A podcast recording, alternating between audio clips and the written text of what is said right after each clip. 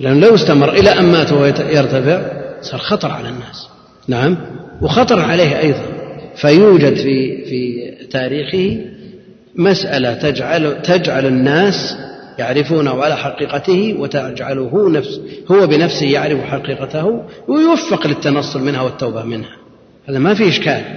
لكن كون الإنسان لا يزل هذا لا شك أنه خطر عليه وعلى غيره.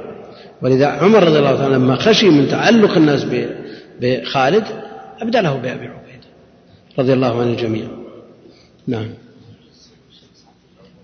يعني الأسماء المتقابلة يجوز إطلاق واحد منها دون الثاني أو أن الأول لا يبين إلا بمعنى الذي يليه. نعم. يعني النافع الضار نعم. هذا هذا لا يجوز إفراد أحدهما عن الآخر. نعم. لا يجوز إفراد أحدهما عن الآخر. أما بالنسبة للأول والآخر فالذي يظهر أنه يجوز. ولو يعني بمفرده ما تسمي عبد النافع ولا عبد الضار لا. توكل على الحي الذي لا يموت وقوله وهو العليم الحكيم وهو العليم الخبير. الأدلة التي ساقها الشيخ كلها لإثبات صفة العلم والعلم والاسم العليم والعالم وعلام جاءت بها النصوص وهي ثابتة لله جل وعلا أجمع عليها سلف هذه الأمة وأما بالنسبة للاسم أثبته المعتزلة ونفاه الجهمية لأن المعتزلة يثبتون الأسماء وأما الجهمية فينفون جميع الأسماء والصفات نسأل الله السلامة والعافية. وهو العليم فعيل صيغة مبالغة. الحكيم الذي علمه أحاط بكل شيء. حكيم وهي أخص من العليم. كما أن الخبير من الخبرة وهو أخص من العلم أيضا. العليم الذي لا تخفى عليه خافية الذي يعلم السر وأخفى. نعم. الذي أحاط بكل شيء علما من وصف من من من أسمائه أنه حكيم. يضع الأشياء في مواضعها يضع الأشياء في مواضعها وهو أيضا محكم ومتقن لما خلقه وأبدعه وأنشأه. وكذلك هو عليم خبير. والخبرة أدق من وصف العلم. لأنه ليس بكل عالم عنده خبرة. بينما كل خبير عنده علم. نعم. فالعليم صفة أعم من حيث الإحاطة والشمول بحيث لا يخفى عليه شيء وهو أيضا خبير بدقائق الأمور وجلائلها. وإذا أريد أن يمدح شخص بتمام المعرفة والخبرة والحذق قيل له خبير وهو العليم الخبير. وهناك قدر مشترك بين العلم والمعرفة بين العلم والمعرفة وكلاهما نقيض الجهل. لكن الفرق بينهما أن العلم لا يستلزم سبق الجهل. وأما بالنسبة للمعرفة فأهل العلم يقررون أنها تستلزم سبق الجهل. لا تستلزم سبق الجهل. ولذا يوصف الله جل وعلا بالعلم ولا يوصف بالمعرفة. في الحديث تعرف على الله في الرخاء يعرفك في الشدة. يرد على قولهم هذا ولا يرد؟ نعم. يرد ولا ما يرد؟ لماذا؟ طيب يعرفك. تعرف على الله في الرخاء يعرفك. إيه؟ هو الجواب عنه من وجهين. الأول أنه مشاكلة مجانسة التعبير وهذا وارد. نسوا الله فنسيه. نعم. أو يقال أن هذا على طريق الإخبار لا على طريق الوصف. والإخبار أمره أوسع من الوصف. نعم. ولذا تقول مثلا يقول العلم يتداولون كلمة من غير نكير في تعريف النية مثلا. يقولون النية في اللغة القصد. يقال نواك الله بخير أي قصدك لكن يقال له الناوي أو يوصف بأنه ينوي. فالإخبار دائرته عندهم أوسع. هذا من باب المقابلة والمشاكلة مشاكلة ولذا يختلفون في بعض الأسماء مثل رفيق ومثل طيب إن الله طيب. يختلفون في إثبات هذا الاسم يعني هل إثباته من من على أنه اسم مقصود لله جل وعلا أو لأنه من باب الخبر عن الله جل وعلا بأنه طيب ومن باب المقابلة. لا يقبل إلا طيبا.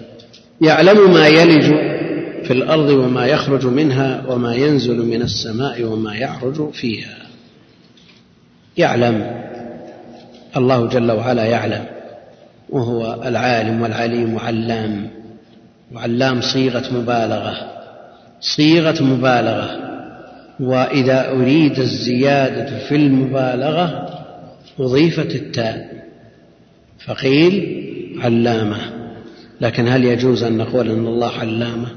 لماذا؟ لما يشعر به اللفظ من التأنيث. لما يشعر به اللفظ من التأنيث. يعلم ما يلج يعني يدخل في الأرض مما أن ينزل من السماء فيلج يدخل في الأرض. النبات الذي يودع في جوف الأرض. الحشرات والحيات كل ما يدخل في الأرض. نعم يعلمه الله جل وعلا. يعني يلج يدخل. يلج في الأرض. يعني يدخل في الأرض. وما يخرج منها يعني ينبع منها مما أو أشجار وثمار وحشرات وغيرها مما يخرج من جوف الأرض وما يخرج منها وما ينزل من السماء. ما ينزل من السماء الذي ينزل من السماء من مطر مثلا ومن بركات وما ينزل أيضا من الله جل وعلا من جهة العلو من ملائكة مثلا. تنزل الملائكة والروح فيها. المقصود أن ما ينزل من السماء شيء الا يعلمه الله جل وعلا وما يعرج فيها يصعد. فيها كيف يصعد فيها؟ نعم الأعمال الصالحة تصعد الأرواح تصعد. نعم إيش؟ كل ما يصعد. يعرج فيها يعني في السماء. يعني هل معنى هذا أن المراد بالسماء جهة العلو؟ نعم. الأصل ما يعرج إليها. ها. لأن عندنا حرف جار ومجرور متعلق بالفعل يعرج. فهل هذا المتعلق يناسب؟ المتعلق يناسب المتعلق ولا ما يناسبه؟ عرج في كذا أو عرج إلى كذا. يعرج يصعد. الفعل يصعد يعدى بفي ولا إلى. نعم. كيف؟ إيه.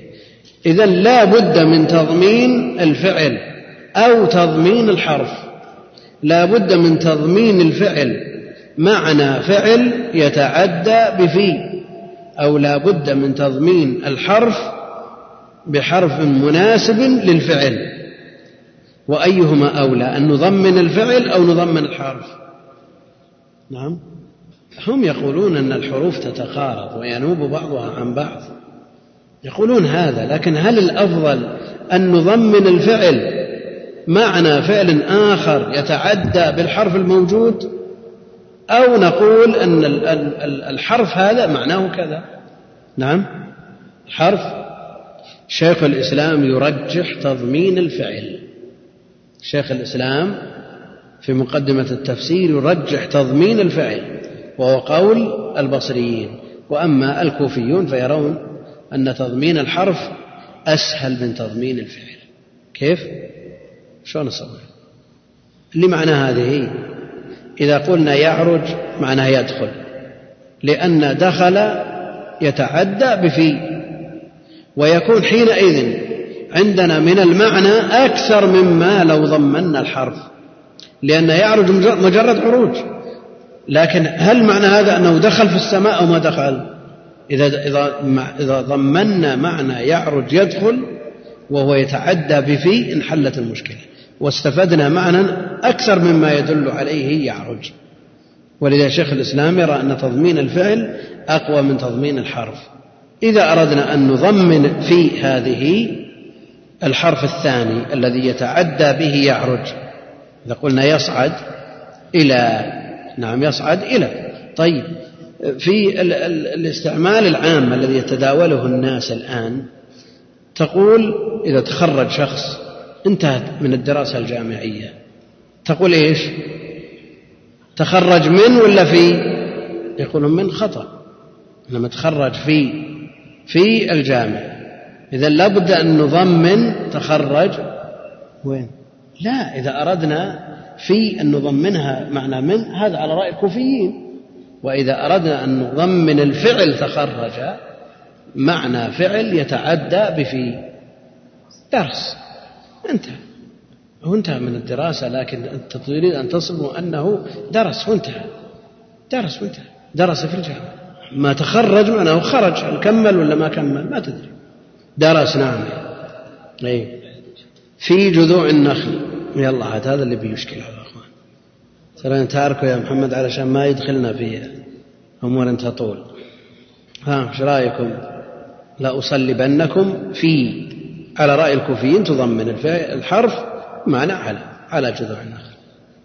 وعلى رأي البصريين تقول معنى أصلبنكم أدخلنكم. وهذا أبلغ لأن كون جذوع النخل تمخر وتجعل كالظرف لهذا الشخص. نعم. هذا أبلغ من كونه يربط مجرد ربط فوق هذا الجذع. ها؟ شيخ الإسلام يرجح رأي البصريين. تضمين الفعل لا تضمين الحرف الوقت انتهى. ضمن الصلب. كيف تضمن الصلب؟ تضمن الصلب الإدخال وهذا أشد. كيف؟ هذا رأي شيخ الإسلام. يصعد. اللهم صل وسلم وبارك على عبدك ورسولك محمد وعلى آله وصحبه أجمعين السلام عليكم ورحمة الله وبركاته. يقول آه، في قول شيخ الإسلام لا أعلم سالفا أوجب العلاج. يقول هل هذا يمنع أن يأتي أحد يفتي بوجوب العلاج والتداوي؟ يعني إذا انعقد الإجماع على شيء هل يجوز أن يحدث قول يخالف هذا الإجماع؟ وهل الأقوال تموت بموت أصحابها؟ وهل قول العالم لا أعلم تعادل نقل الإجماع؟ قوله لا أعلم هل هي بمثابة نقل الإجماع؟ بمعنى أنه لو جاء أحد ونظر في الأدلة ووصل باجتهاده إلى أن العلاج واجب في بعض الصور هل نقول أنه خالف الإجماع؟ قول العالم لا أعلم هذا على حد علمه وهذه أوسع من نقل الإجماع. قد يوجد قول لم يطلع عليه ولهذا نظائر. الإمام مالك في الموطأ قال لا أعلم أحدا قال برد اليمين على المدعي مع أن القول مشهور حتى في عصره وبين قضاة عصره. بن شبرمة وابن أبي ليلى يقولون بهذا.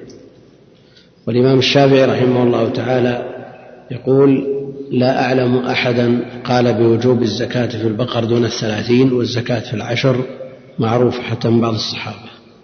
المقصود أن مثل هذه العبارة لا تعني الإجماع.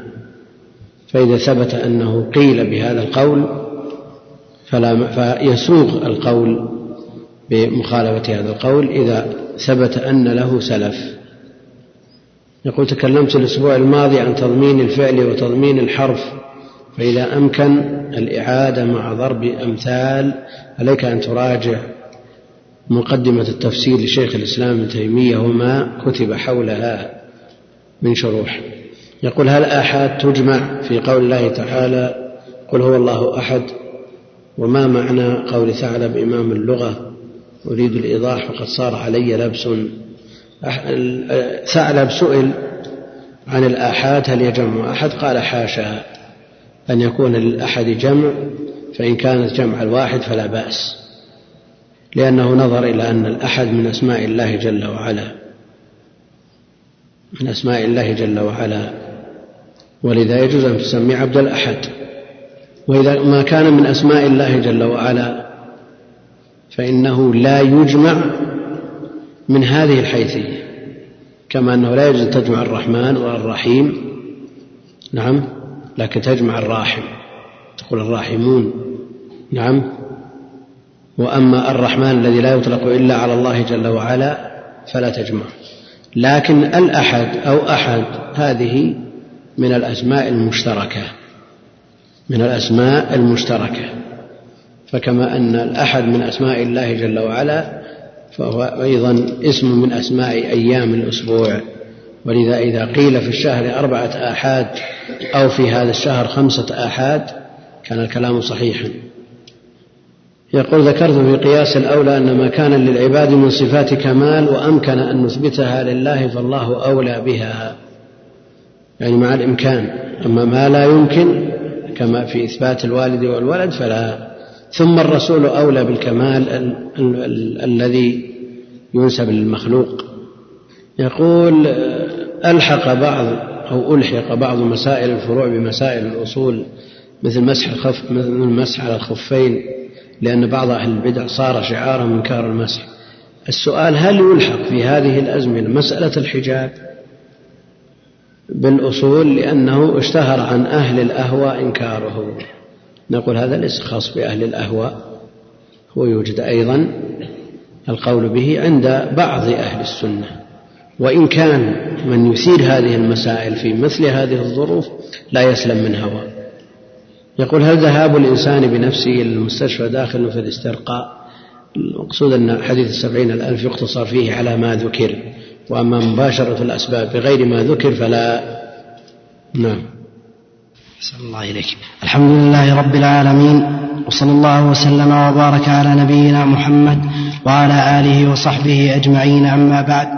وقد قال المصنف رحمه الله تعالى وقوله وعنده مفاتح الغيب لا يعلمها إلا هو ويعلم ما في البر والبحر وما تسقط من ورقة إلا يعلمها ولا حبة في ظلمات الأرض ولا رطب ولا يابس إلا في كتاب مبين وقوله وما تحمل من أنثى ولا تضع إلا بعلمه وقوله لتعلموا أن الله على كل شيء قدير وأن الله قد أحاط بكل شيء علما وقوله إن الله هو الرزاق ذو القوة المتين وقوله ليس كمثله شيء وهو السميع البصير وقوله إن الله نعم ما يعظكم به إن الله كان سميعا بصيرا وقوله الحمد لله رب العالمين وصلى الله وسلم وبارك على عبده ورسوله نبينا محمد وعلى آله وصحبه أجمعين.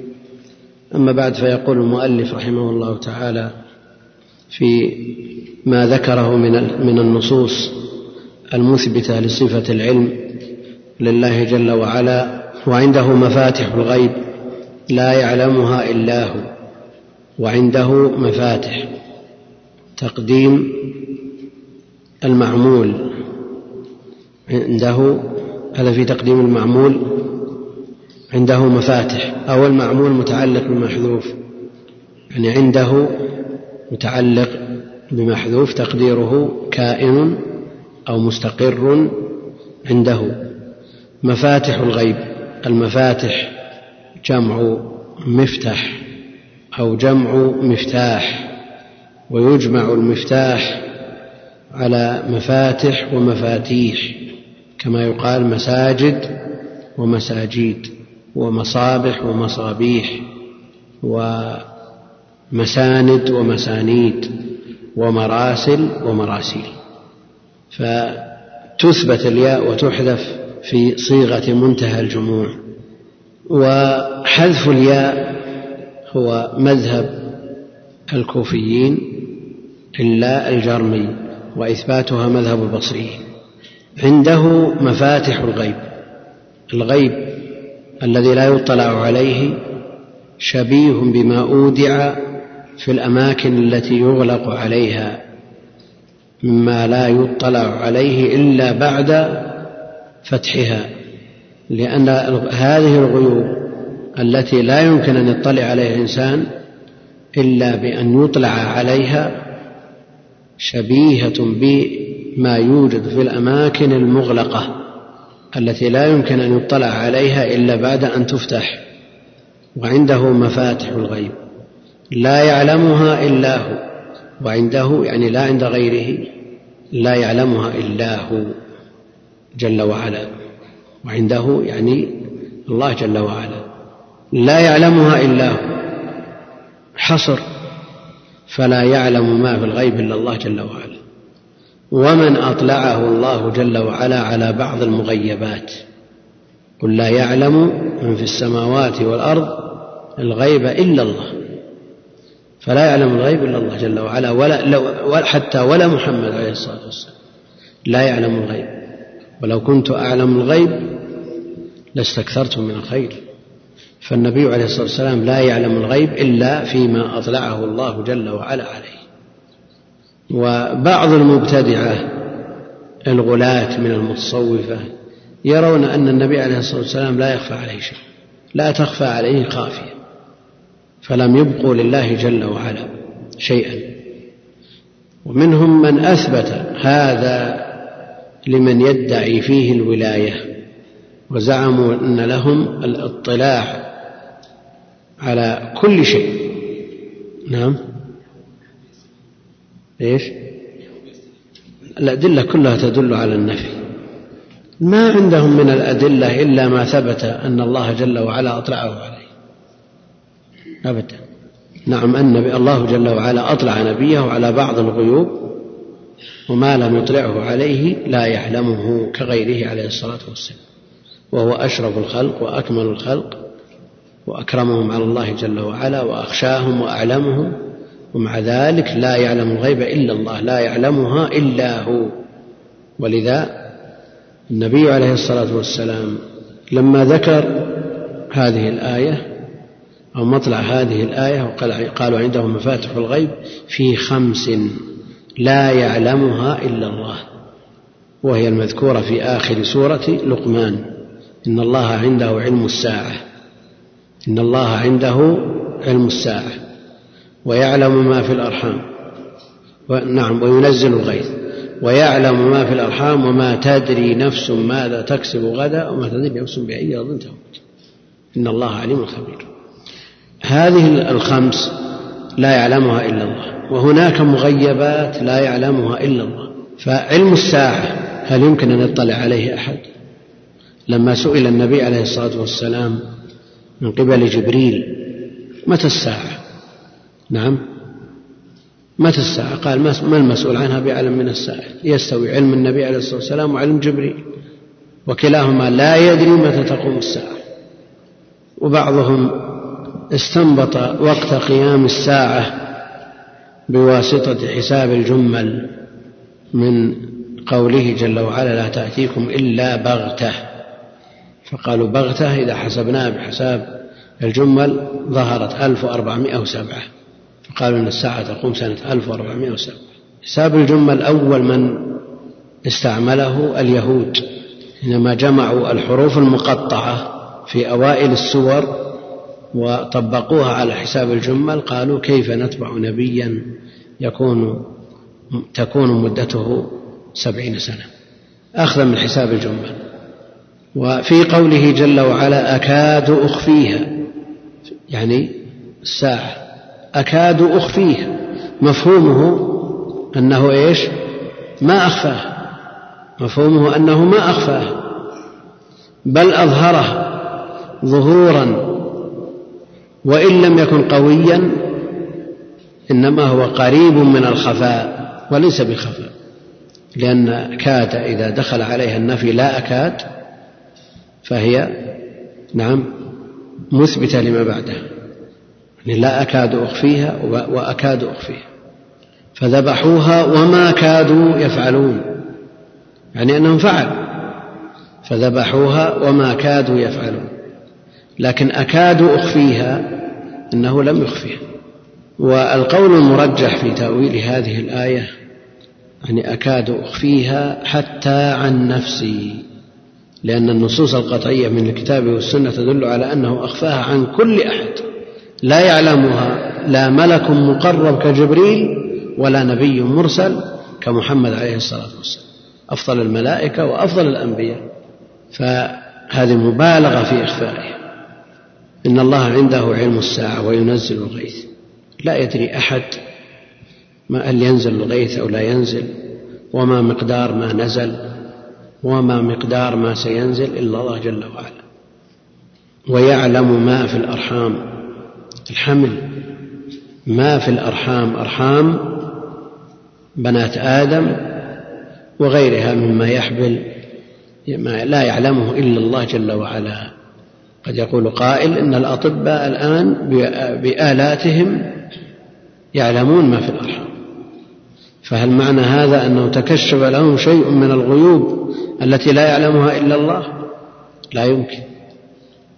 قد يقول قائل ذهب بزوجته وفحصوا عليها وقالوا الذي في بطنها ولد وبالفعل يخرج ولد مع أنها ليست قطعية أقوالهم ليست قطعية. فكم من امرأة قالوا إنه ولد ويخرج أنثى والعكس على أنهم لن يستطيعوا أن يعلموا ما في الأرحام قبل أن يعلمه الملك. فخرج عن دائرة الغيب قبل أن يبعث إليه الملك يرسل إليه الملك هذا لا يمكن أن يعرفه أحد. ثم بعد ذلك إذا خرج عن دائرة الغيب عرفه بعض المخلوقين من الملائكة أمره سهل. وما تدري نفس ماذا تكسب غدا.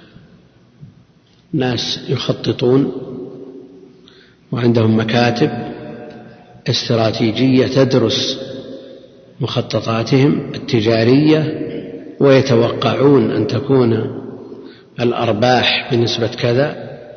والخسائر بنسبة كذا ثم بعد ذلك يفاجؤون بما لم يحسبوا له أي حساب. ما في أحد يدري هل يكسب أو يخسر غدا. ولو كنت أعلم الغيب لاستكثرت من الخير. يعني لو كنت أعلم الغيب في أمور الدنيا استكثر من الخير. يعرف أن هذه السلعة تكون غدا مطلوبة فيكثر منها. وهذه مرغوب عنها. وهذه تربح وهذه تخسر فيستكثر من الخير.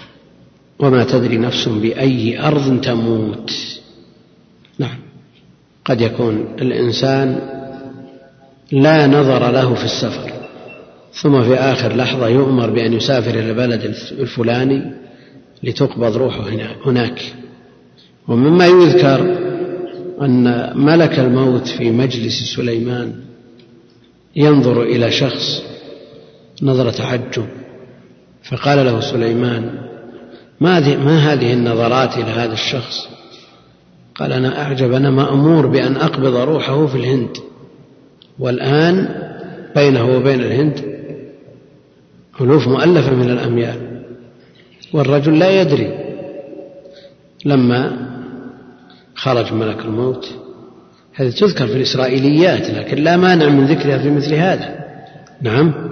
لا نعتمد عليها ولا نستدل بها ولا نعم. فلما خرج الملك قال الرجل لي حاجة في الهند فأمر الريح تنقلني إلى الهند. أمر الريح وألقته في الهند وجد أمامه ملك الموت ليقبض الروح. ولا يدري المسكين لو يدري ما ما راح الهند. ما تدري نفس بأي أرض تموت. كم من شخص يموت في بلد لا يتوقع كيف وصل إليه. إنما قدر له أن يموت في هذه البقعة ويعلم ما في البر والبحر. لا تخفى عليه خافية سواء كانت على ظهر الأرض أو في بطنها سواء كانت في البر في اليابس أو في قاع البحار. كل هذا يعلمه الله جل وعلا لا يخفى عليه منه شيء. وما تسقط من ورقة إلا يعلمها. من يعلم مقدار ما على وجه الأرض من شجر؟ لا يعلم العدد إلا الله جل وعلا. ويعلم ما يسقط من هذه الأوراق من أوراق هذه الأشجار ولا يخفى عليه منها شيء ولا حبة في ظلمات الأرض. يعني حبة مغروسة في جوف الأرض يعلمها الله جل وعلا. ولا رطب ولا يابس. ولا رطب ولا يابس. يعني كل الموجودات يعلمها فهو يعلم ما كان وما يكون وما لم يكن وما لم يكن لو كان كيف يكون ولو ردوا لعادوا المقصود أن الله جل وعلا بكل شيء عليم بكل شيء عليم والعموم محفوظ لا يعزب إيش؟ نعم. لا يعزب عن علمه شيء لا من الكليات ولا من الجزئيات خلافا لما تزعمه الفلاسفة أن الله جل وعلا يعلم الكليات ولا يعلم الجزئيات ولا رطب ولا يبس إلا في كتاب مبين. وقوله جل وعلا وما تحمل من أنثى ولا تضع إلا بعلمه ما تحمل من أنثى ولا تضع إلا بعلمه.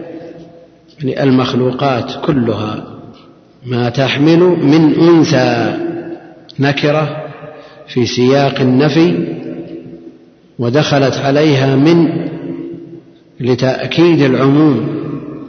فكل أنثى من بني آدم وغير بني آدم ممن يحمل لا يحمل في بطنه شيئا إلا ويعلمه الله جل وعلا ولا يضع من مولود إلا ويعلمه سبحانه وتعالى.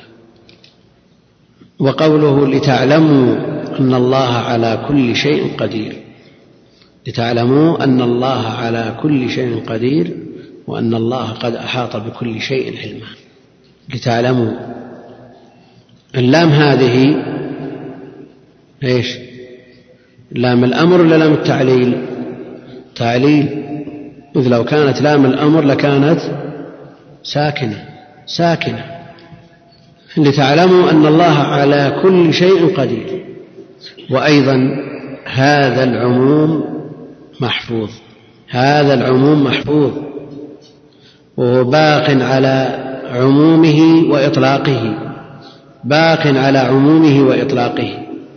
في تفسير الطبري في تفسير أول سورة الملك في أول تفسير سورة الملك في أول تفسير سورة الملك من تفسير الطبري يقول وهو على ما يشاء فعله وهو على ما يشاء فعله ذو قدرة لا يمنعه من فعله مانع ولا يحول بينه وبينه عجز. يعني على ما يشاء فعله. تعبير سليم ولا ما هو بسليم؟ نعم. من خلال هذه الآية ليس بسليم. لأنه يفهم منه أن الذي لا يشاءه لا يقدر عليه. يقول وهو أو إيش؟ وهو على ما يشاء فعله ذو قدرة يعني قدير. والتعبير إذا نظرنا إليه من هذه الآية نعم فيه ما فيه لأن مفهومه أن الذي لا يشاءه الله جل وعلا لا يقدر عليه. وهذا ليس ليس بصحيح. لكن جاء في صحيح مسلم في آخر حديث ابن مسعود في قصة آخر من يدخل الجنة فيقول رب جل وعلا يقول له الرب جل وعلا إني لا أستهزئ منك ولكني على ما أشاء قادر. خلكم معنا يا إخوان. لأن عندنا إطلاق على كل شيء قدير. والعموم محفوظ بالإجماع. العموم محفوظ بالإجماع. ويستدرك على الطبري تعليق القدرة بالمشيئة لأن لها مفهوما وهو أن الذي لا يشاءه لا يقدر عليه. صحيح ولا مو صحيح؟ طيب في صحيح مسلم من حديث ابن مسعود يقول الله جل وعلا ولكني على ما أشاء قادر.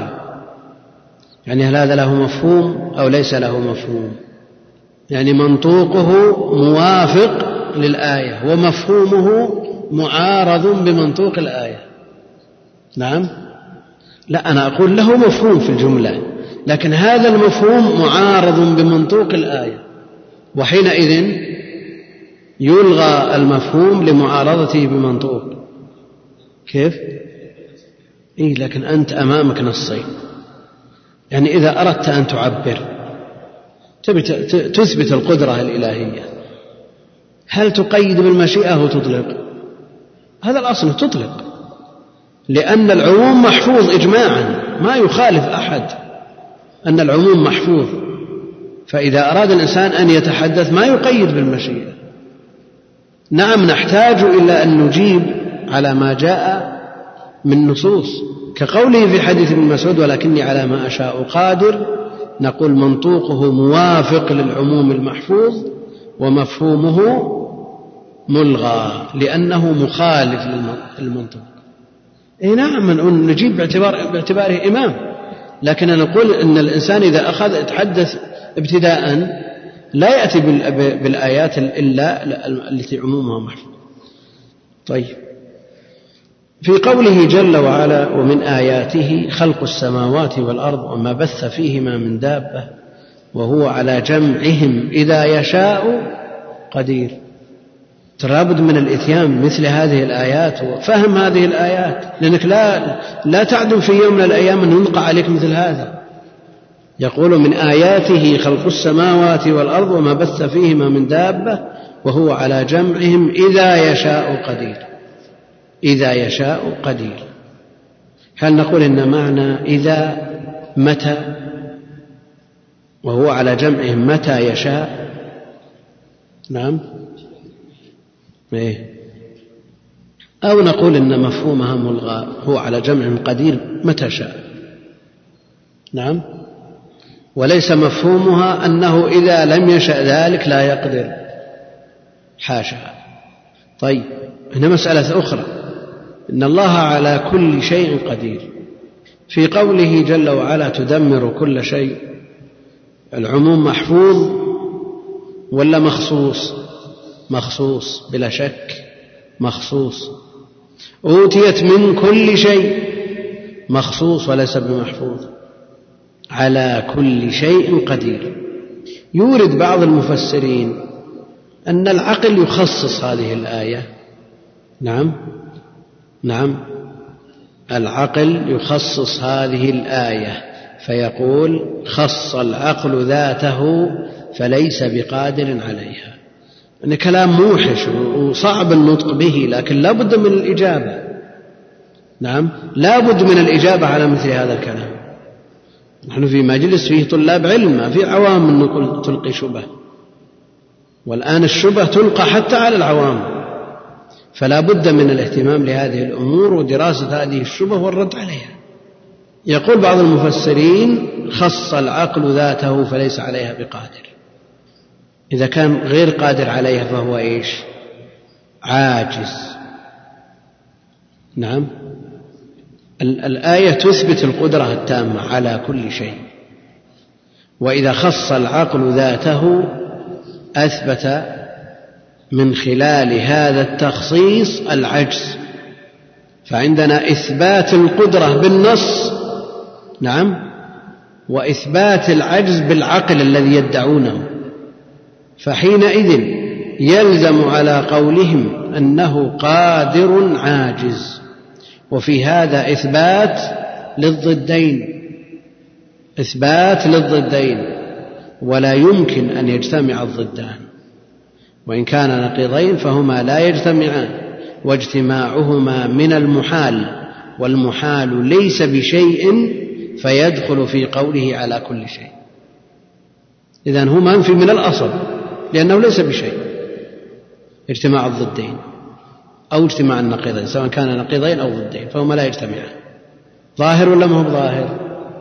يعني الآية وهي نص قطعي الدلالة والثبوت على إثبات قدرة الله جل وعلا على كل شيء.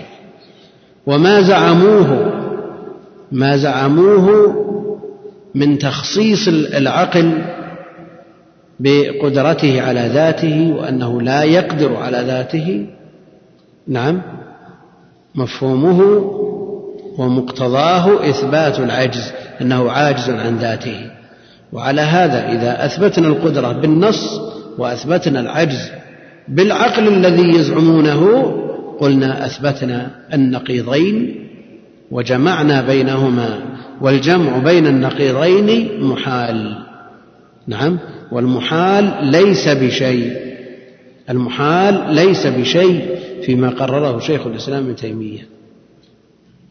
المحال ليس بشيء وحينئذ لا يدخل في عموم الآية. من الأصل ما يدخل لأنه لا يمكن تصوره لا في الأعيان ولا في الأذهان. نعم؟ لا يمكن تصوره لا في الأعيان ولا في الأذهان. إذا هذا ليس بشيء إذا لم يمكن تصور فلا يدخل في قوله على كل شيء وحينئذ لا نحتاج إلى أن نستثني. فالآية باقية على عمومها وعمومها محفوظ. عندهم في مسألة تعارض القدر من هذا النوع؟ من هذا النوع وهي شبه كبرى عن الإنسان وهو يتحدث عن أمر يتعلق بالله جل وعلا. يكبر مثل هذه الأمور ويستعظم أن ينطق بمثل هذه الأمور لكن لا بد من الإجابة عليها. لأننا ابتلينا بمن يبث الشبه لتشكيك المسلمين في عقائدهم. وهي موجودة في كتب المتقدمين من من من من المبتدعة. فلا بد من أن يكون طالب العلم على بصيرة منها. بعض طلاب العلم بل بعض العلماء يقول هذه الشبه أولا الكلام فيها مزلة قدم بحيث لو ألقي حتى على بعض طلاب العلم قد لا يفهم ثم تعلق الشبهة في ذهنه ولا يستطيع أن يجيب عنها. وهذا الكلام حد ذاته صحيح علما بأنه مما يستعظم ويتعاظم النطق به. لكنه وجد.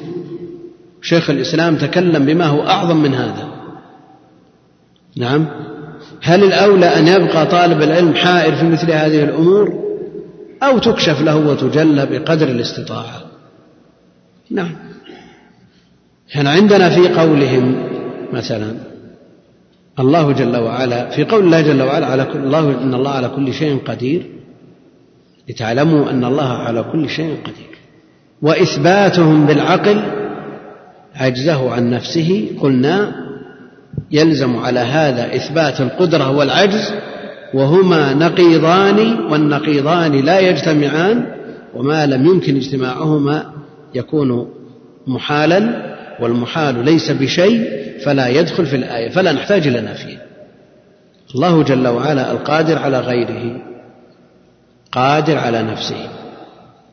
لكن القدرة على نفسه القدرة الكم قدرة الكمال. لا القدرة التي يعتريها نقص. نعم المراد بالقدرة المثبتة قدرة الكمال. قادر أن أن أن يستوي على العرش قادر أن يحيي قادر أن يميت قادر أن نعم. قدرة عامة في كل شيء. لكن ليست القدرة التي يفترضونها هم مما لا نستطيع النطق به. نعم. هذه لا تدخل في الآية لأنها معارضة بالقدرة وإثبات المعارض والمعارض من باب المحال والمحال ليس بشيء فلا يتكلم فيه لأنه لا يمكن تصوره لا في الأذهان ولا في الأعيان. لا يمكن تصور بعضهم يضرب مثال. الله جل وعلا على كل شيء قدير. لا يمكن أن أن يتردد في مثل هذا النص من يتدين بدين. نعم. لا سيما بالدين المحفوظ هو دين الإسلام. لأنه لو شك في القدرة لو شك في القدرة نعم؟ نعم. لو شك في القدرة المنصوص عليها هنا لو قال لو تردد في أن الله جل وعلا على كل شيء قدير يكفر ولا ما يكفر؟ يكفر. لكن الذي قال لئن قدر الله علي لا يعذب. نعم؟ فأوصى أهله أنه إذا مات أن يحرق ويذر في الهواء. هذا شك في القدرة ولا ما شك؟ قوله لئن قدر لئن قدر. ها؟ هذا الإشكال بس شك. الحين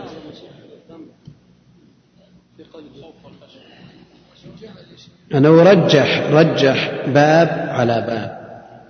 رجح بابا على باب وكلاهما مما يتعلق بالله جل وعلا. رجح الخوف والخشية من الله جل وعلا. رجح بابا على باب وكلاهما مما يتعلق بالله جل وعلا. رجح الخوف والخشية من الله جل وعلا. وغلب عليه هذا الخوف حتى أنساه القدرة. حتى أنساه القدرة. نعم. هم عندهم يقول خصه العقل. كيف؟ إيه؟ لا لا لا هي المسألة في المحال. هل هو شيء ولا ليس بشيء؟ من أهل الكلام يقول شيء. من أهل الكلام من يرى أن المحال شيء والخلاف معروف.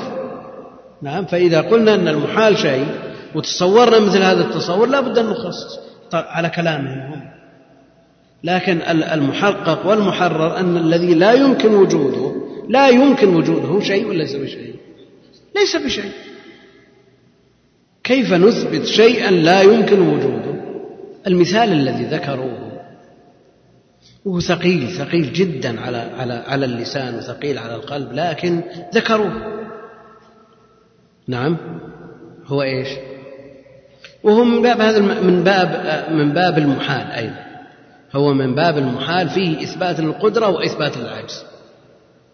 هم قالوا هل يستطيع الله جل وعلا من باب القدرة أن يخلق صخرة لا يستطيع تفتيتها هذا من باب المحال لأنك تثبت قدرة وتثبت عجز. وهما نقيضان لا يمكن أن يجتمعا ولا يمكن أن يوجد في آن واحد. نعم فهو من باب المحال الذي هو في الحقيقة ليس بشيء فلا يدخل في عموم الآية. وتبقى الآية محفوظة. وكثير من المبتدعة تبعا لمثل هذه الإشكالات عندهم وأهل السنة ولله الحمد سلموا منها. نعم كثير منهم منهم يرى أن أنه لا يوجد نص محفوظ إلا نصوص يسيرة جدا. عدوها اثنين أو ثلاث فقط والبقية كلها دخلت التخصيص والتخصيص عندهم بمثل هذا الذي ذكرناه. وشيخ الإسلام رحمه الله تعالى بدأ بالقرآن وأثبت من عمومات الفاتح المحفوظ الشيء الكثير. وأثبت أيضا من عمومات الورقة الأولى من سورة البقرة عمومات كثيرة محفوظة لم يدخلها تخصيص. وكلامه موجود في الفتاوى. لتعلموا أن الله على كل شيء قدير وأن الله قد أحاط بكل شيء علما. نعم. إيه. شلون؟ هو لا شك أن ظاهر النص أنه شك في القدرة بدليل أنه أوصاهم بما يعارض القدرة من وجهة نظره. نعم. نعم. وهو التحريق والذر في الهواء ظن غلب على ظن أن الله لا يقدر أن يجمعهم هذا ظاهر النص. والداعي إلى ذلك شدة الخوف من الله جل وعلا. فلما رجح هذا الجانب نسي الجانب الآخر. غلب عليه هذا الخوف وهذه الخشية فنسي الجانب الآخر. والعقل بني آدم لا يستوعب الأمور على إلا إذا كان على علم بما جاء عن الله جل وعلا على مراد الله. فإنه يستطيع أن يوازن بين أموره. وإلا إذا غلب عليه جمع ترون أنتم في واقع الخوارج والمرجئة مثلا. ما استطاعوا الموازنة. بينما أهل السنة استطاعوا الموازنة بين نصوص الوعد والوعيد وهداهم الله جل وعلا إلى التوسط ووفقهم إلى الحق. الخوارج لما غلب عليهم الخوف وأعملوا نصوص الوعيد وغفلوا عن نصوص الوعد وقعوا فيما وقعوا فيه. والمرجئة على النقيض. لكن عمل الخوارج وعمل المرجئة من باب الإيمان ببعض الكتاب والكفر بالبعض الآخر. يعني كون الخارجي ينظر إلى أحاديث الوعيد ويترك أحاديث الوعد. آمن بأحاديث بنصوص الوعيد وترك نصوص الوعد وعكسهم المرجئة. لكن أهل السنة قالوا كل من عند الله. كل من عند الله. لا بد أن ننظر إلى هذا وهذا. لا بد أن ننظر بالعينين. فلا نهمل هذا ولا نهمل هذا. فهم نظروا إلى نصوص الوعيد ونزلوها على منازلها ونظروا في نصوص الوعد نزلوها ووقعوها في مواقعها فالتأمت الصورة متكاملة عندهم ووفقوا إلى هذا التوسط. وأنت والعالم أو طالب العلم أو الداعية وبين يديه النصوص نصوص الكتاب والسنة وهو يعالج أمراض اجتماعية. كيف يعالج الأمراض؟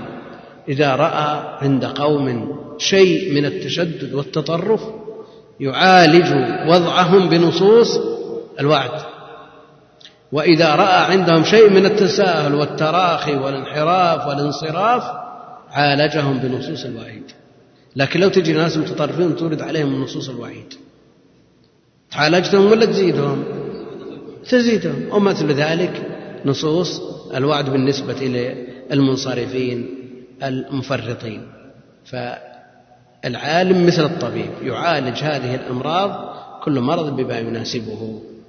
تفضل. نعم. نفس الشيء. العقل يغلب عليه شيء يغطيه بحيث يعميه عن عن عن قطعيات. يقول الله جل وعلا لتعلموا أن الله على كل شيء قدير وأن الله قد أحاط بكل شيء علما. أحاط والإحاطة قدر زائد على مجرد العلم. العلم بالشيء قد يكون من وجه دون وجه. وأما الإحاطة فهي العلم به من جميع الوجوه. من جميع الوجوه. ولذا جاء في آية الكرسي ولا يحيطون بشيء من علمه. الإحاطة من جميع الوجوه ولا بشيء من علمه.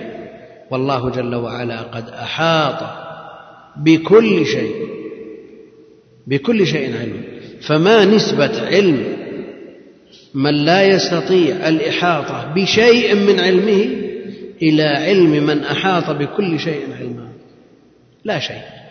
يعني مثل ما يأخذ العصفور بمنقاره من البحر كما جاء في الحديث الصحيح في قصة موسى والخضر. والله جل وعلا يقول وما أوتيتم هو خطاب للبشر كلهم من آدم إلى قيام الساعة وما أوتيتم من العلم إلا قليلا. ونحن نقرأ في تراجم أهل العلم أن فلان من بحور العلم.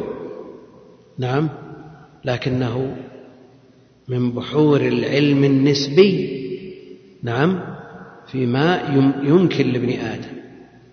أما بالنسبة لعلم الله جل وعلا فعلمه كلا شيء. وقوله إن الله هو الرزاق ذو القوة المتين. الله هو الرزاق ذو القوة. إن الله هو الرزاق. أسلوب حصر تعريف جزئي الجملة والإتيان بضمير الفصل هذا كله يدل على الحصر وأنه لا أحد يرزق بل الرزاق والمعطي والمانع هو الله جل وعلا وكل مخلوق يكتب رزقه وهو في بطن أمه. إن الله هو الرزاق. رزاق صيغة مبالغة فعال. الذي يرزق الأرزاق المتتابعة المتوالية و هو المعطي للرزق. هو المعطي للرزق والرزق ما يكسبه الإنسان ويحصل عليه. فإن كان من طرق شرعية فهو رزق حلال. وإن كان من طرق غير شرعية محرمة فهو رزق لكنه حرام. الأول طيب والثاني خبيث وكله رزق. والمعتزلة يقولون المكاسب المحرمة ليست برزق. نعم؟ نعم المكاسب المحرمة ليست برزق لأن الله لا يرزق المحرم والرزق من فعله جل وعلا. نعم.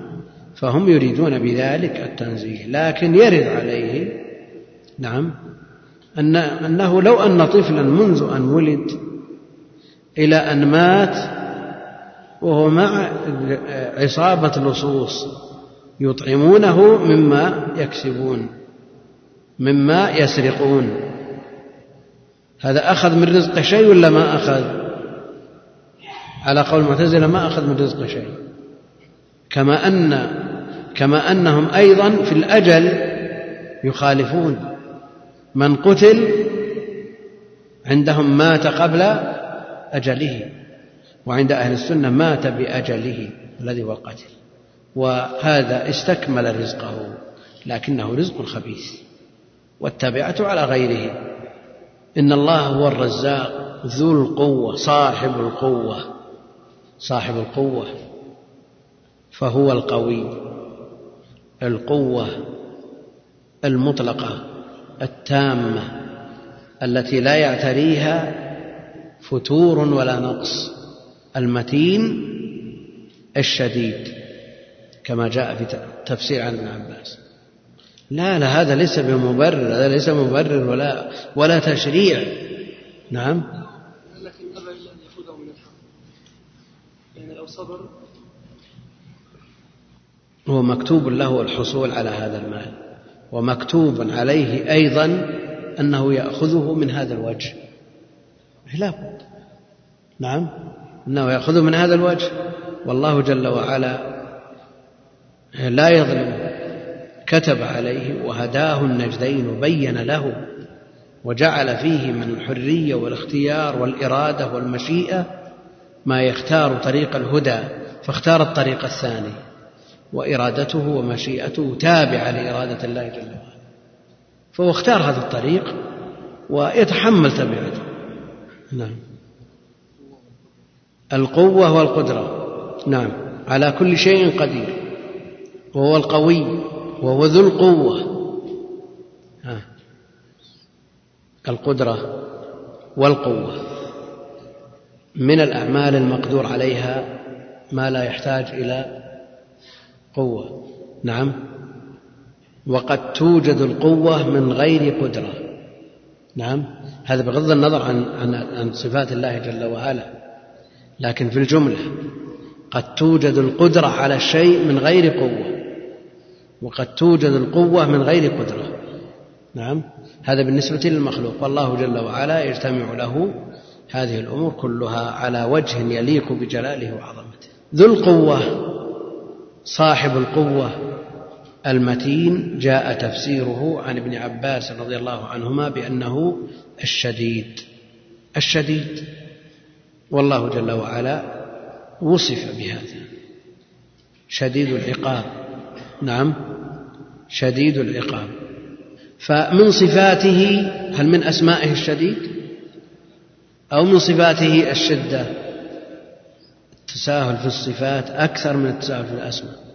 فالأسماء يشتق منها صفات لكن الصفات لا يؤخذ منها أسماء. فتفسير الصحابي المتين بالشديد فهل هذا التفسير له حكم الرفع؟ أو نقول إن ابن عباس أخذه من معاني اللفظة في لغة العرب. أو نقول أن هذا له حكم الرفع لأنه تفسير صحابي فيما لا يدرك بالرأي. نعم. له حكم الرفع لأن لا يمكن أن يفسر الصحابي ما لا يدركه عقله من تلقاء نفسه لا سيما ما يتعلق بالله جل وعلا. نعم قد يكون في لغة العرب معنى المتين إيش؟ المتين الشديد والمتانة تدل على الشدة والقوة. فإذا كان ابن عباس أخذه من لغة العرب وهل يظن بابن عباس أنه يدخل في هذا الباب الغيبي المتعلق بأسماء الله جل وعلا وصفاته من تلقاء نفسه؟ أو لا بد في هذا من توقيف؟ الذي يغلب على الظن أنه لا بد من توقيف. مثل ما ذكرنا في صفة العزم حينما قالتها أم سلمة. وقلنا أن هذا له حكم الرفع. ولذا أثبت شيخ الإسلام رحمه الله تعالى صفة العزم لله جل وعلا. وعلى هذا تثبت صفة الشدة لكن لا يثبت في أسمائه الشديد. وقوله ليس كمثله شيء وهو السميع البصير. تكلمنا عنها في أول درس وفي الدروس الأولى. نعم. في طريقة أهل السنة والجماعة. نعم. بل يؤمنون بأن الله سبحانه ليس كمثله شيء وهو السميع البصير في أول الكلام. نعم. ليس كمثله شيء والكاف كثر فيها الكلام من قبل أهل العلم فمنهم من يقول أنها زائدة والمراد ليس مثله شيء ليس مثله شيء. والزيادة هنا أنه يستقيم الكلام بدونها وإلا من حيث المعنى فهي مؤكدة. إذ القرآن مصون من الزيادة والنقصان. هذا قول من يقول إنها زائدة وبعضهم يعبر أن يتأدب مع القرآن فيقول صلة. نعم تشبيها لها بصلة الموصول التي لا محل لها من الإعراب. وهذا من باب التأدب وينبغي للمسلم أن يتأدب مع كلام الله. منهم من يقول إن إثباتها أبلغ من نفيها. وليس في المثل هنا أنه يوجد مثل لله جل وعلا ليس فيه إثبات للمثل ونفي لنفي مثل المثل. ليس هذا لأنه إذا لم يوجد مثل للمثل فلأن لا يوجد مثل للأصل من باب أولى. إذا قيل مثلك لا يبخل مثلك لا يبخل. هل معنى هذا أنك تبخل؟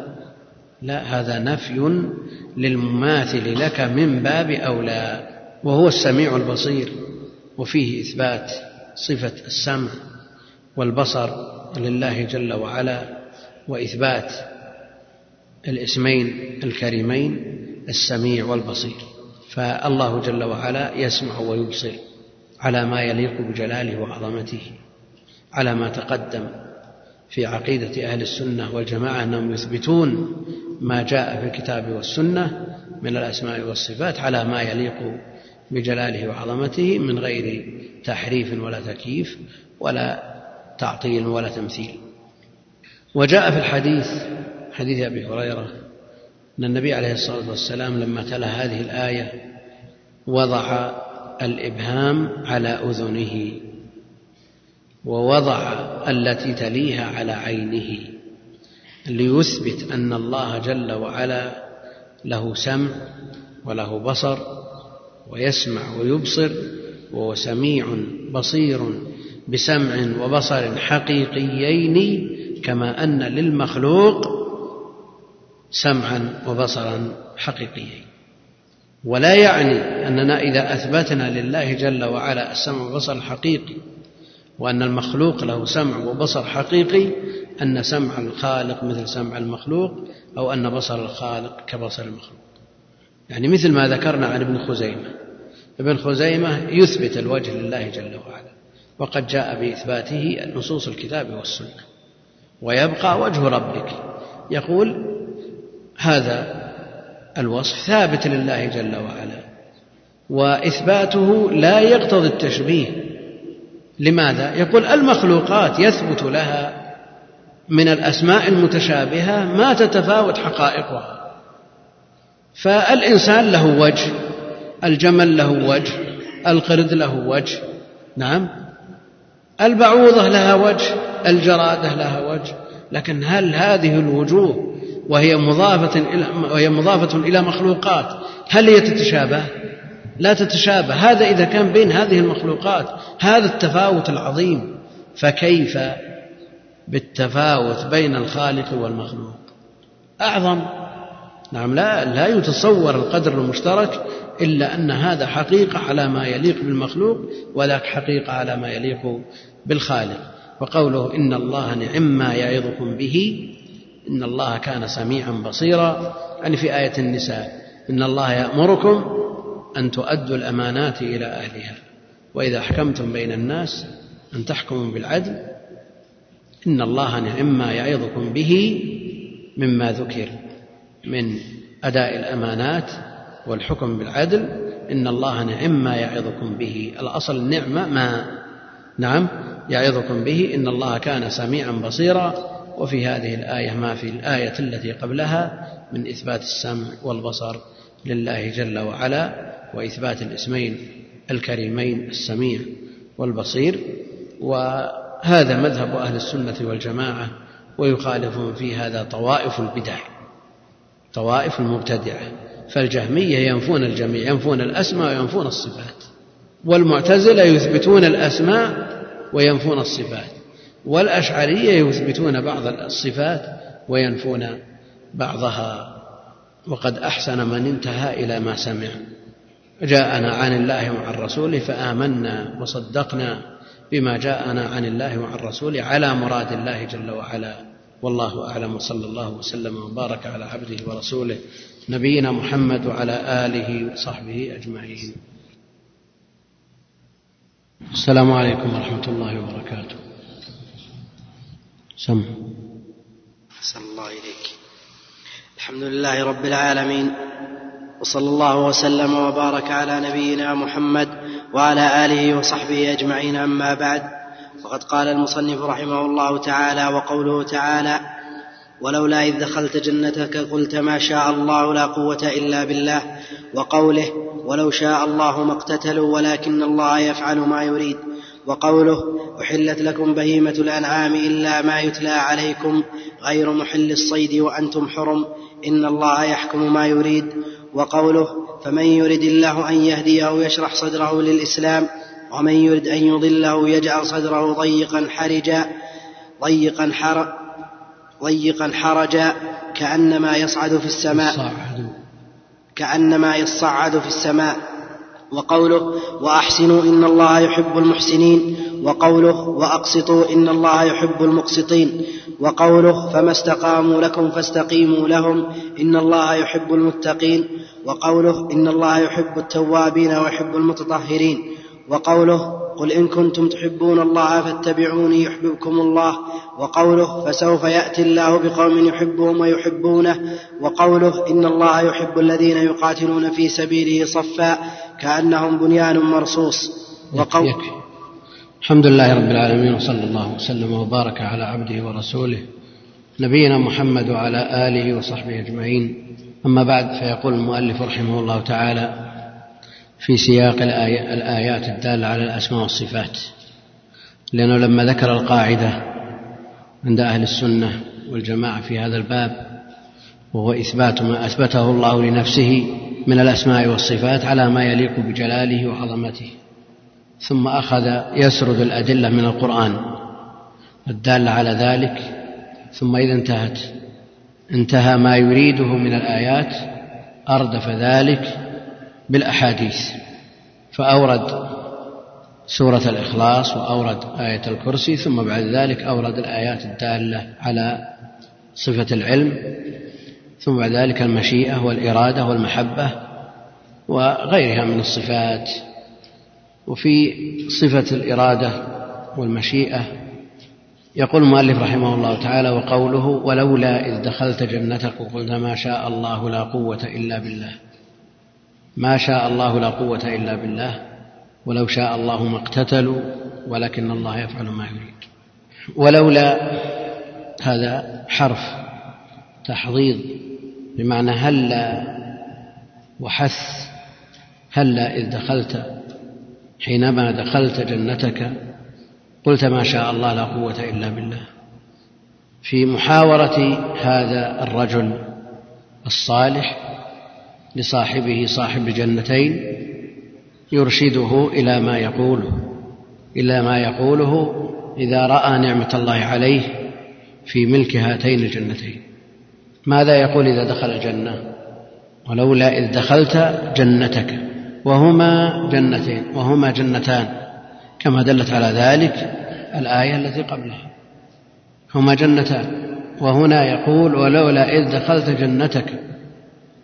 فإما أن يقال أن الجنة مفرد مضاف والمفرد المضاف يفيد العموم عند أهل العلم فيشمل الجنة والجنتين الثلاث والجنان وإما أن يقال أن الجنتين وما زاد عليهما في حساب هذا القائل الرجل الصالح كلا شيء وإنما تنزل معه وقال هما جنة جنة على سبيل التنزل على سبيل التنزل جنة. والجنة البستان والسبب في تسميتها جنة أنها تجن الداخل فيها يستتر فيها بالأشجار وكل ما ستر فهو جنة وجنة والدرع يسمى جنة. والمجن ما يلبس يتقى به السهام في الحرب المجن والصوم جنة لأنه يقي صاحبه من عذاب الله جل وعلا كالدرع الذي يقي من السهام. ولولا إذ دخلت جنتك وقلت ما شاء الله ما شاء الله لا قوة إلا بالله. ما هذه إما أن تكون موصولة ويكون شاء الله صلتها وخبرها كان ما شاء الله كان. وقد شاء الله جل وعلا أن توجد هذه الجنة فكانت. أن توجد هذه الجنة فكانت. ما شاء الله في هذا إثبات للمشيئة لله جل وعلا على ما يليق بجلاله وعظمته. لا قوة إلا بالله لا قوة إلا بالله. والمريد من المخلوقات فيه شيء من القوة التي تناسبه. جعل من بعد ضعف قوة فالإنسان فيه قوة لكن هذه القوة مصدرها من الله جل وعلا. فلا يستقل بما يريد. وكذلك المشيئة. إنسان له إرادة وله مشيئة. لكنها تابعة لإرادة الله ومشيئته. فله إرادة وله مشيئة وله قوة وكل هذه الأوصاف بالنسبة للمخلوق مستمدة من الخالق وما تشاءون إلا أن يشاء الله. وما رميت إذ رميت ولكن الله رمى. فأثبت له الفعل والرمي يحتاج إلى شيء من القوة. وما رميت إذ رميت. فيه نفي للرمي وفيه إثبات له في آن واحد. فالمنفي الرمي على جهة الاستقلال وأنه يستقل بهذا الرمي دون إعانة الله جل وعلا له عليه والمثبت هو الرمي المستمد من إعانة الله جل وعلا لهذا المخلوق. ويكون التقدير حينئذ وما أصبت إذ حذفت يعني رميت ولكن الله أصاب. فالإصابة من الله جل وعلا والفعل من المخلوق لكنه لا يستقل بهذا الفعل. لو أراد الله جل وعلا ألا يفعل فإنه لا يفعل. فللمخلوق مشيئة لكنها تابعة لمشيئة الله جل وعلا والله جل وعلا موصوف بالمشيئة. فالله يشاء ما شاء الله كان وما لم يشاء لم يكن ولا قوة إلا بالله فلا حول فلا تحول من حال إلى حال بالنسبة للمخلوق ولا قوة له إلا بالله جل وعلا إلا بإعانته على ذلك ولا حول ولا قوة إلا بالله إظهار للعجز من قبل المخلوق وافتقار تام لله جل وعلا ولذا صار صارت هذه الجملة إيش؟ لا حول ولا قوة إلا بالله كنز من كنوز الجنة كنز من كنوز الجنة.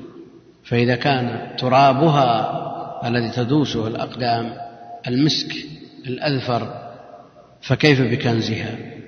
وفي هذه الجملة من إظهار الضعف والافتقار إلى الله جل وعلا ما فيه مما يجعلها مما جعلها بهذه المثابة ما جعلها بهذه المثابة.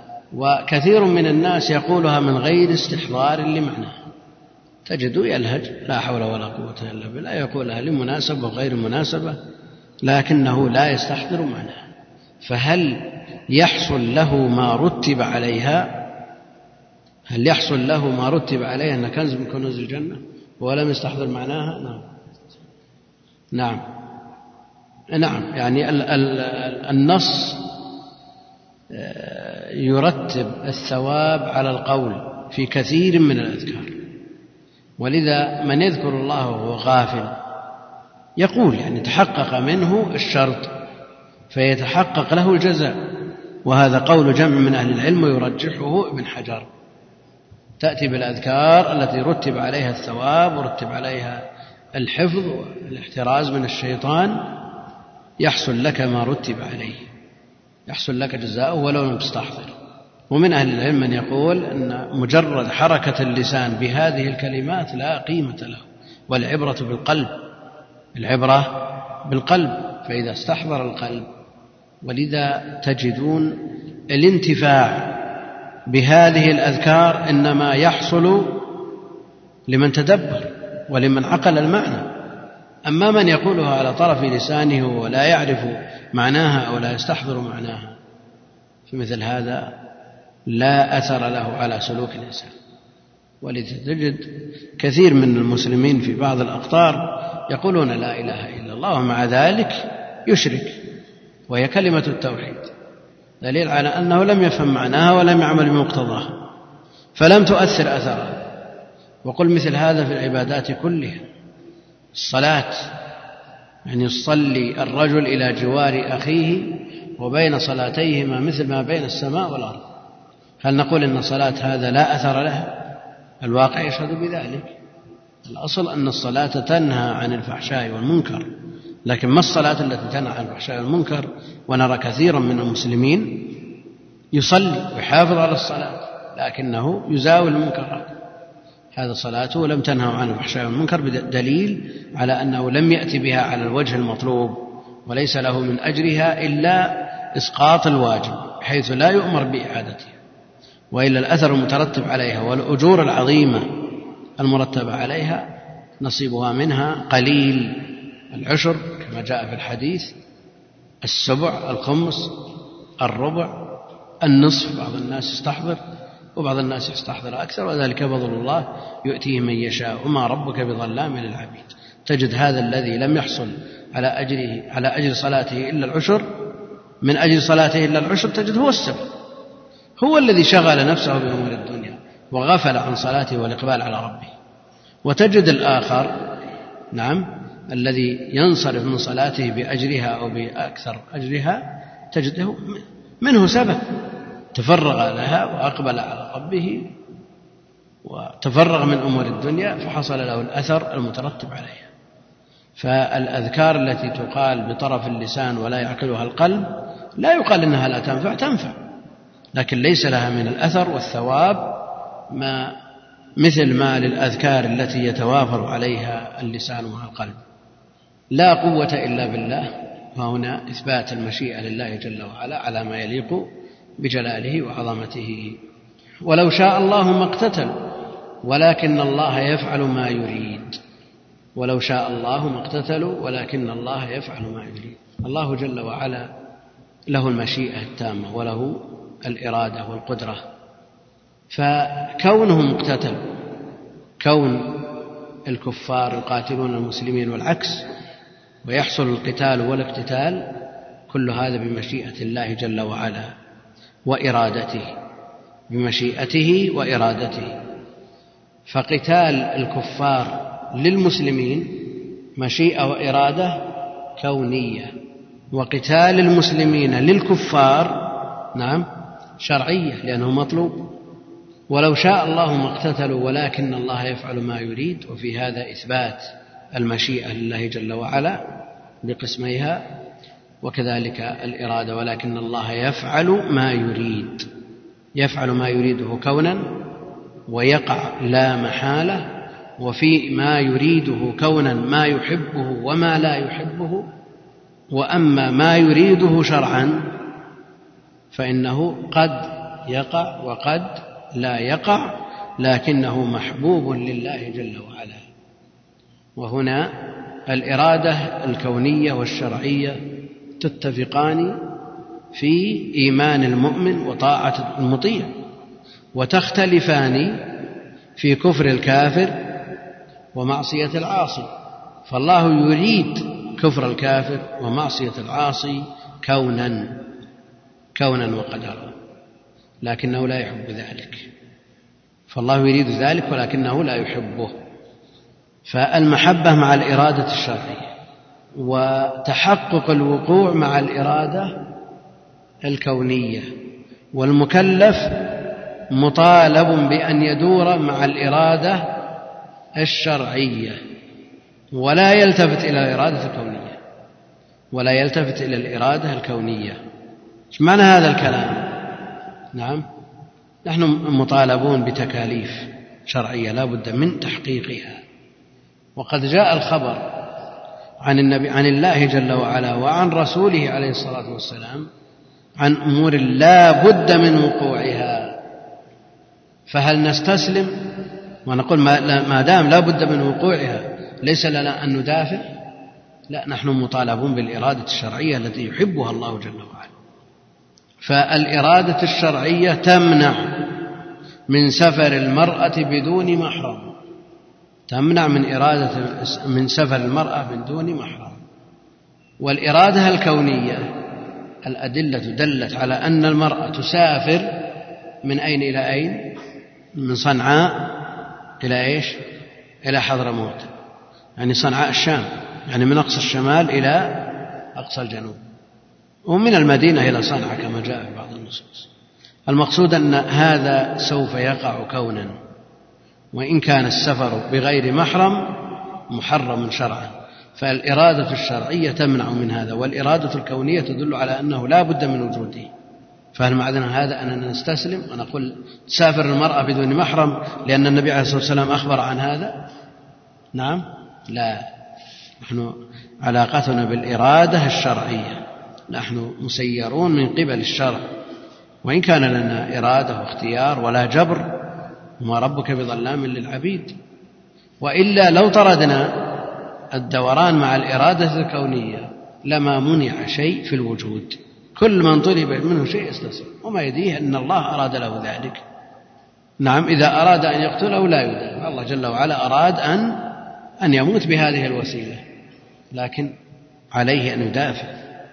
وعلى خصمه أن يكف دورانا مع الإرادة الشرعية. المشركون احتجوا بالإرادة الكونية. لو شاء الله ما أشركنا. ما أشركنا. نعم الله جل وعلا شاء وأراد أن يشركوا إرادة كونية. من باب الابتلاء لهم مع أن الله جل وعلا ركب هداهم إلى السبيل هداهم النجدين وهداهم إلى الطريق هداية دلالة وإرشاد.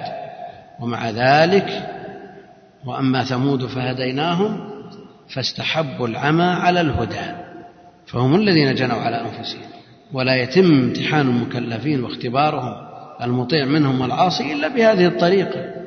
ولا يظلم ربك أحد ولا يسأل عما يفعل لأن النظر إلى مثل هذه الأفعال من قبل الله جل وعلا زلت به أقدام وظلت به أفهام فالجبرية تمسكوا بنصوص.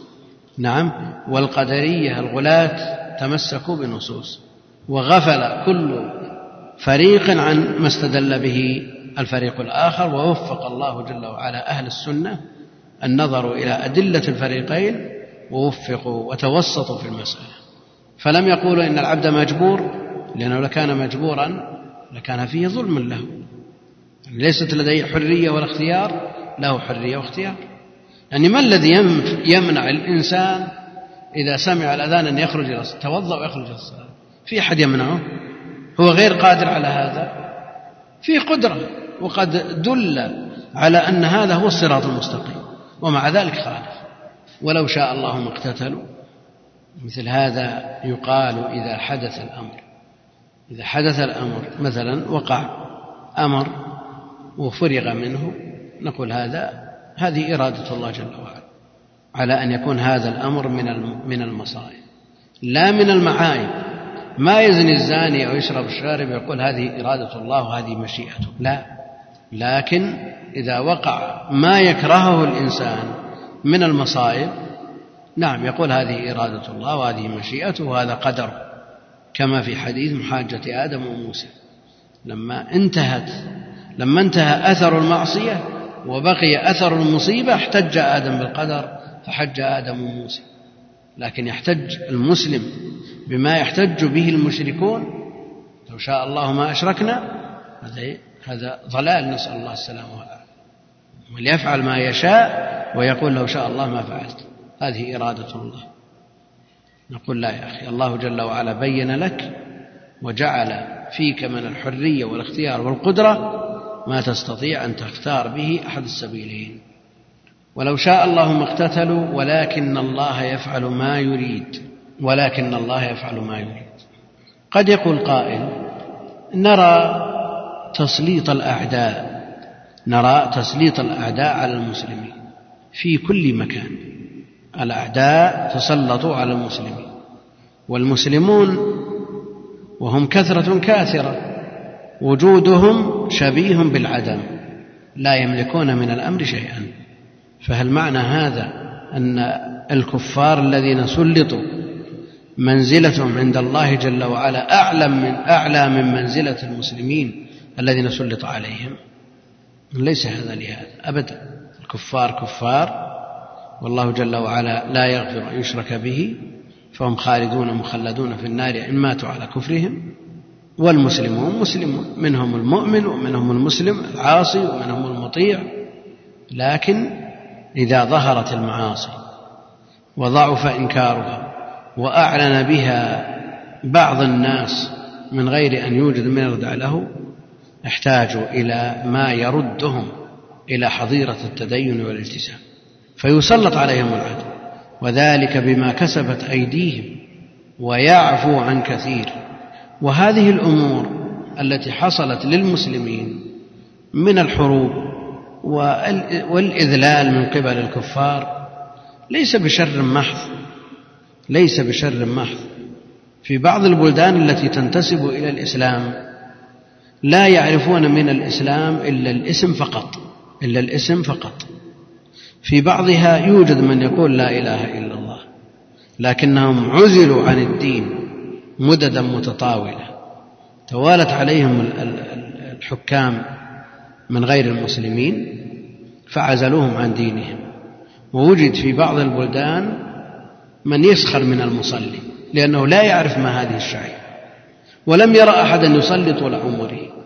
ووجد في هذه الأقطار التي أشرنا إليها كبار سن في السبعين والستين يبيعون البضائع هذه وقائع حادثة يعني ما هي بافتراضية. شيخ كبير يردد كلمة لا إله إلا الله محمد رسول الله ويبيع السمك. وعنده مصحف من القطع الكبير يسمونه جوامعي. فإذا باع سمكة قطع ورقة ولفها. هذا يعرف من الإسلام شيء؟ نعم. سلط عليهم العدو. فغزاهم وقتل من قتل وسبى من سبى وأذلهم ثم بعد ذلك شوف النتيجة. النتائج ولله الحمد رجع الناس إلى الدين. صارت المساجد تمتلئ بالمصلي ووجدت عندهم الدعوة وجد أيضا العلم والتعليم ونساءهم الآن يتحجبن الحجاب الكامل. فليس هذا بشر محض لكنهم لما عصوا احتاجوا إلى قارعة.